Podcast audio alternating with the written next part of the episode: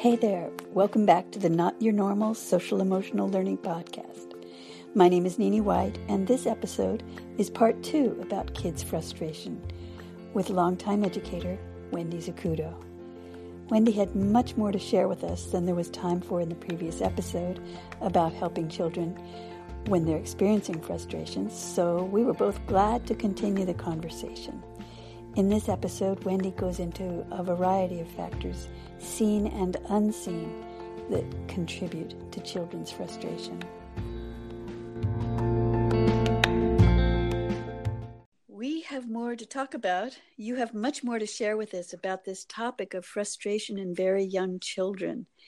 And um, I want to follow your brilliant suggestions so that we really get to uh, help teachers with the as full a range as possible of of all the kids that come into our class, from the gifted to the traumatized emotionally or physically, to all the different kinds of personalities and temperaments. Um, where would you like to start with all of that, Wendy? Well, the last time we talked, we talked about how the environment in a classroom or how the environment that is the contribution of the adult in the classroom affects and responds to frustration. But what I'd like to talk about today is the backpack of things that children bring with mm. them mm. that we as teachers don't have any access to. Even even as a grandparent of two children, I don't really know what their day has been like when I pick mm-hmm. them up at school or, you know, if I'm keeping them overnight, what happened the night before. So it's important to to know that we don't know so much mm. about children that we're seeing. Say that again. Say that again. It's important, it's important for us to know that we don't know right. so much about the children that we are seeing. Right. And so i guess the next layer of questions are what are the underlying things that the child brings with them consistently or may not bring with them consistently. And um, three of the things that I, that come to mind um, uh, that are are kind of topics that I've had to deal with as a teacher is giftedness in children, trauma, and temperament. So to start with the idea of giftedness, I, am you know I, I think giftedness is kind of a easily misunderstood attribution for a child. Mm-hmm. Oftentimes, people will hear that a child has been or is, is being thought about as being gifted, or maybe they're, you know, early readers, or they, you know, can um, recite the, you know, addition tables for you or something like that and and they generate this label of being gifted mm-hmm. and then our expectations become attuned to whatever that label is. So, for example, we might not realize child, whatever his or her cognitive capacities might be, could be tired and might have a hmm. very short frustration level. Mm. Or maybe the activities that we're putting out there are really boring for this child and there isn't an opportunity right. for the child to, you know, it's almost a, a sort of um, knee jerk reaction to think that a gifted child is going to be bored. And then as teachers, we tend to get insulted by that. Mm. You know, how can we, you know, how can a, a, three or five or seven or 10 year old, you know, outsmart us if we planned all this, you know, information or, you know, experiences for them and, and it doesn't meet them where they are. Mm. But I think we have to be fluid in that. And we have to be aware that if this child is exhibiting some some gifted tendencies we have to trust that they're giving us feedback that is important for us to know and not be um, self-deprecating about it mm. you know and maybe join with the child and say wow this appears to not be the right thing for you to do right now can you help me what would make this more interesting for you you know and they may or may not know depending on how old they are maybe it's a matter of just watching where they end up in the classroom if it's a three or four year old mm-hmm. you know mm-hmm. so um but i have seen children especially in elementary school and and actually in kindergarten too who who who get very frustrated because that gap between where they are intellectually and their ability to actually to to um, explain what their preference or their need yes, is. Yes. There's a gap there. And that's it can be a very frustrating thing for a child. I mean, it's easy for us to see that with a nonverbal child or someone who's just coming into verbalization, yes. you know, ability. Obviously, they can't speak for themselves, but some of these gifted kids have those same kinds of of experiences. And of course, that would work, you know, for all kinds of kids that are unable to explain what we need for them to know. Yeah yeah really important. And so i guess uh, part of of the the teachers and the parents and the grandparents uh, responsibility is to help them define give definition to their experiences and their emotions and uh, yes? Yes yes that's part of it. And i think by by increasing our own verbalization of our own processes. That's one thing we can do. Mm. i think by by being patient with ourselves for not knowing what's going on. I mean the bottom line is with frustration what's going to always be this the the best thing is to try to equalize the emotional uh, ten, you know temperature in the room. And the way we do that is by starting with ourselves And as soon as the child realizes that we're on their side, yep. that we understand them or we're doing our best and we love them and when they feel that that that helps us move forward yeah. with the child and it may be you know sometimes when we're frustrated we need a physiological release that's another thing that we need to talk about you know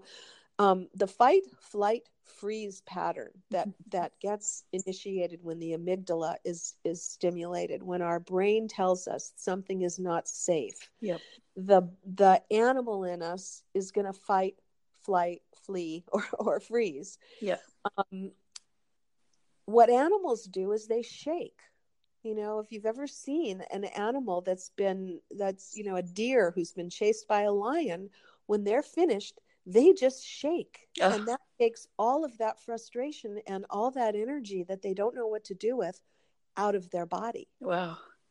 And we don't tend to do that. Right. so sometimes something physical is something we need to direct the child to do give them a drum with a, a you know a nice sound to it so they can pound it mm. or clay or one of the things that i had in my classroom I, I, had a group of children one year that came from a child care center. They they showed up at child care anytime before seven o'clock and um, would be at the child care center from seven until they came to kindergarten which was about 8.30 so they'd already had you know a big day before they came to me and and there were a lot of children who had high you know um, frustration lack of focus things like that that would all be symptomatic of what we're talking about and i had a permanent clay station and i mean the old fashioned gray clay that's messy mm. you know mm. um, so that they could if they needed to go over there it was removed from the instructional part of the classroom and just play in the clay. And it was a very therapeutic thing for them. And then when they were ready, they'd go, they'd wash their hands, they'd come to the rug. So sometimes, you know, there is a physical release like that. I think that, physical part needs so much more respect. I love that you're bringing that forward. Mm-hmm. Uh, did I interrupt you? I'm sorry. No, no, I was just saying we were talking about giftedness, yeah. but you know that could be true for for more than just a gifted child, but it yeah. certainly could be a way for a child who's feeling that frustration and can't explain it yeah. to to go and and have some kind of a physical um, experience. Yes. You know, like that. that's powerful, and and it just rings so true. I mean, for all of us, we all, right. yeah, absolutely beautiful. So shall we trauma is something that just the thought of it that children are traumatized traumatizes me which doesn't make me in a very powerful situation for them. How do you how do you equalize everything in that kind of a situation? Well if we're working with children who you know with groups of children that are likely to be traumatized i mean Mm-hmm. Most children are in one way or another. I mean, Yep. within a normal classroom, you're going to have children who who exhibit some form of trauma. Be it an angry parent in the morning who's Right. rushing, you know, whatever, Right. all the way through to to some very marked, you know, experiences. Yeah. So the more likely that that's going to happen, I think teachers benefit from their own therapy. Um, I, I can't talk about that enough because I think that um, it's it's natural for people to get re-traumatized when they're when they're watching children who are exhibiting some of these behaviors. So that's kind of a baseline, and to create within a school some kind of safety protocol so that people can sort of download some of these things, you know, and be able to to have some support in in not having to deal with highly traum- traumatic traumatized children by themselves. So that that has to be in the mix too but um, i'm thinking of a few situations. I was talking to someone today who had a child in her classroom and he would become extremely distraught. And um, they created a space in the school where where a TA could walk with the child over to a therapist or a psychologist that um, would allow him to discharge a lot of that feeling Mhm. and feel safe before he could go back into the classroom. So rather than punishing a child, Yeah. or rather than making a child feel shameful about their um, large reaction in a classroom, Mhm. to be able to shift it to a healing perspective that we understand that there's something going on. We don't know what it is and we're trusting you to tell us that there is something going wrong so that we can provide you with that love and support that will help you be able to come back into the classroom and learn. And often when that happens you know we need to deal deeper. You know sometimes we have to go back to finding out what's going on in the home environment and that can be very difficult for a school or a teacher to be able to start prying in that way Mhm. but but we do have some responsibility about that Mhm. you know Mhm. but um again you know it always it keeps coming back to that adult as the safe space for these children rather than punishment or you know now there are times i guess in situations where where it's it's so difficult that um I, one of the situations that I was in, this was a very hard thing. This is when I was at the um, the preschool, uh, and I was the teacher director, and there was a child who would have these tantrums every single day, and he was definitely frustrated, and there was something traumatizing him. I didn't know what it was, so I was spending a good part of my day with we had a room like the one I was describing, and I was as the lead teacher was spending a lot of time with one child out of 25 Oof. and i finally sat down with the mom and, and dad and i said you know um, i'm happy to work with your child because he's very responsive to me and he does go back into the classroom but i'm worried that this is happening so much that this is something we're overlooking something. There's something i don't know what it is. And they became very defensive and they weren't going to listen to me. And it was very hard and my board was very upset. Why are you you know pathologizing this family? They're really nice people you know? Uh-huh. so it just kind of went on for a while until the parents had to go out of town for some reason and they were staying with a family member and something happened. I don't want to say what it is Mhm. because somebody could identify maybe what happened. Mhm. And this child came back to the classroom and and was even more traumatized. And now we had a specific situation. Mhm. And um and I said, you know, he you cannot bring him back until I know that he, that your family is in some kind of therapy.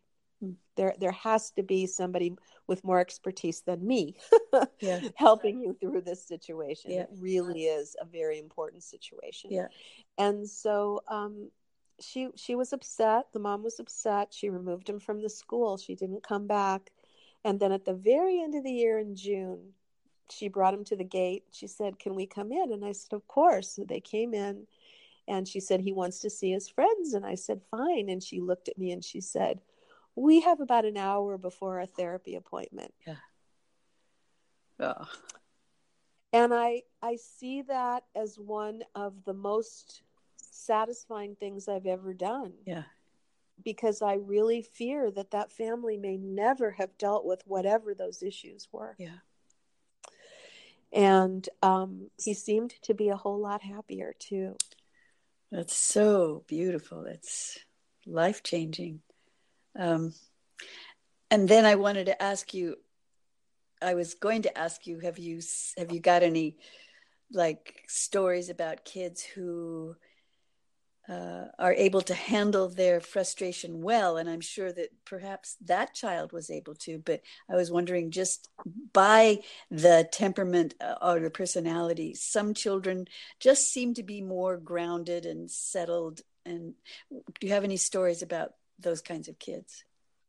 Well, yeah, I think I think it's an interesting kind of identification that we do for children a lot of times. The kids who are the easier ones Mhm. tend to be the ones that we think of as being more mature maybe or, you know, more um, kind of normal. I don't Whatever know. that means, yeah. but but I, I I do think you know this whole idea of being a sensitive person or not sensitive or you know it, we want to be sure that we're not going to label a child based on what their reactions to something Mhm. is you know I think we need to be very anyway that's my feeling that you know I think we need to be accepting of of how children present at, at in a school environment without um, without some people being better than and some people Oh, absolutely. Oh, you know what I mean oh, mean? absolutely. so so you know there are generally speaking you know physiologically some some people believe that girls tend to be a little bit more quote unquote mature than boys you Mhm. know just because of their physiological development Mhm.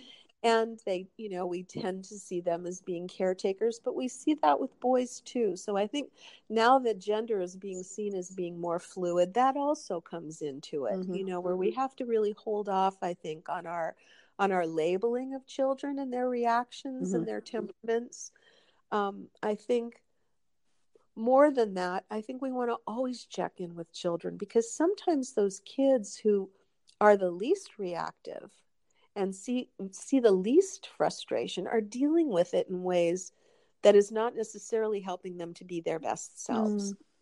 I had a little girl in kindergarten who um, would not drink the milk from a carton. In those days, everybody brought money and everybody had a carton of milk, but there were no straws. I don't know why. They were ahead of their time. Yes. Yes. and the kid had to open their their little box and then be figure out how to drink the milk coming out of that triangle that's left on the corner of the box. And this one little girl refused to do it. You know she just she wouldn't dr- drink it. And she didn't cry and she didn't cr- cause a scene. She didn't do anything. She just looked at me and said i'm sorry i'm not going to do that. And i went oh okay you know Uh-huh. but she was also a very quiet little girl. She she had friends, but you know, and so the mom said to me, "Well, why don't you just send it home with me and and she can drink it at home?" And I said, "What a great idea." I said, "But have her drink it the way that we're drinking it at school. Don't just pour it into a glass for her." And really work with her one on one in in being able to do that. Uh-huh. And so, little by little, one day she walked in the classroom and she said, I'm going to drink my milk with the same way with everybody else. So please don't send my milk home. Ah. and and sure enough, she had been hiding the fact that she was really terrified of doing this in front of other people. Ah. She she was mature, she did communicate, she wasn't causing a scene, but it was leaving her out of such an important thing. Who knew? By March, when she had her birthday, this mother came to me and said, What have you done to my kid? I said, Why? And she said, I've never seen her in the role she was in. She led her whole birthday party. She said, We're going to play Duck, Duck, Goose now. And she got all the kids in a circle and she went around. And she said, I've, I've never seen her be like that before. And it was nothing I had done. It was that I believe. I mean, who knows? But what happened in her home, I don't know right. but i believe that that that power that she exerted over that whole milk incident mm. pushed her out into that risk space, that safe risk space. Yeah. And um, so was she mature before? I don't know. You know, that was a pretty extraordinary behavior for a five year old, you know, or six year old or whatever.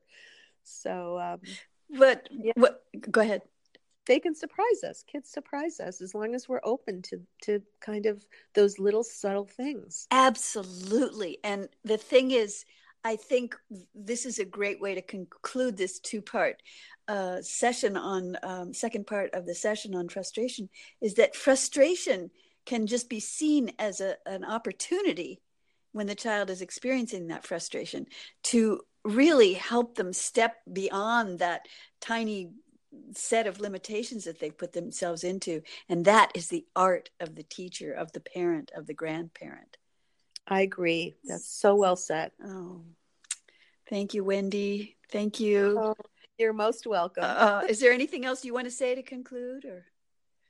No it's just a delight to talk with you. Well, you know i feel the same. All right we'll be in touch. All righty thank, thank you care. bye. Bye.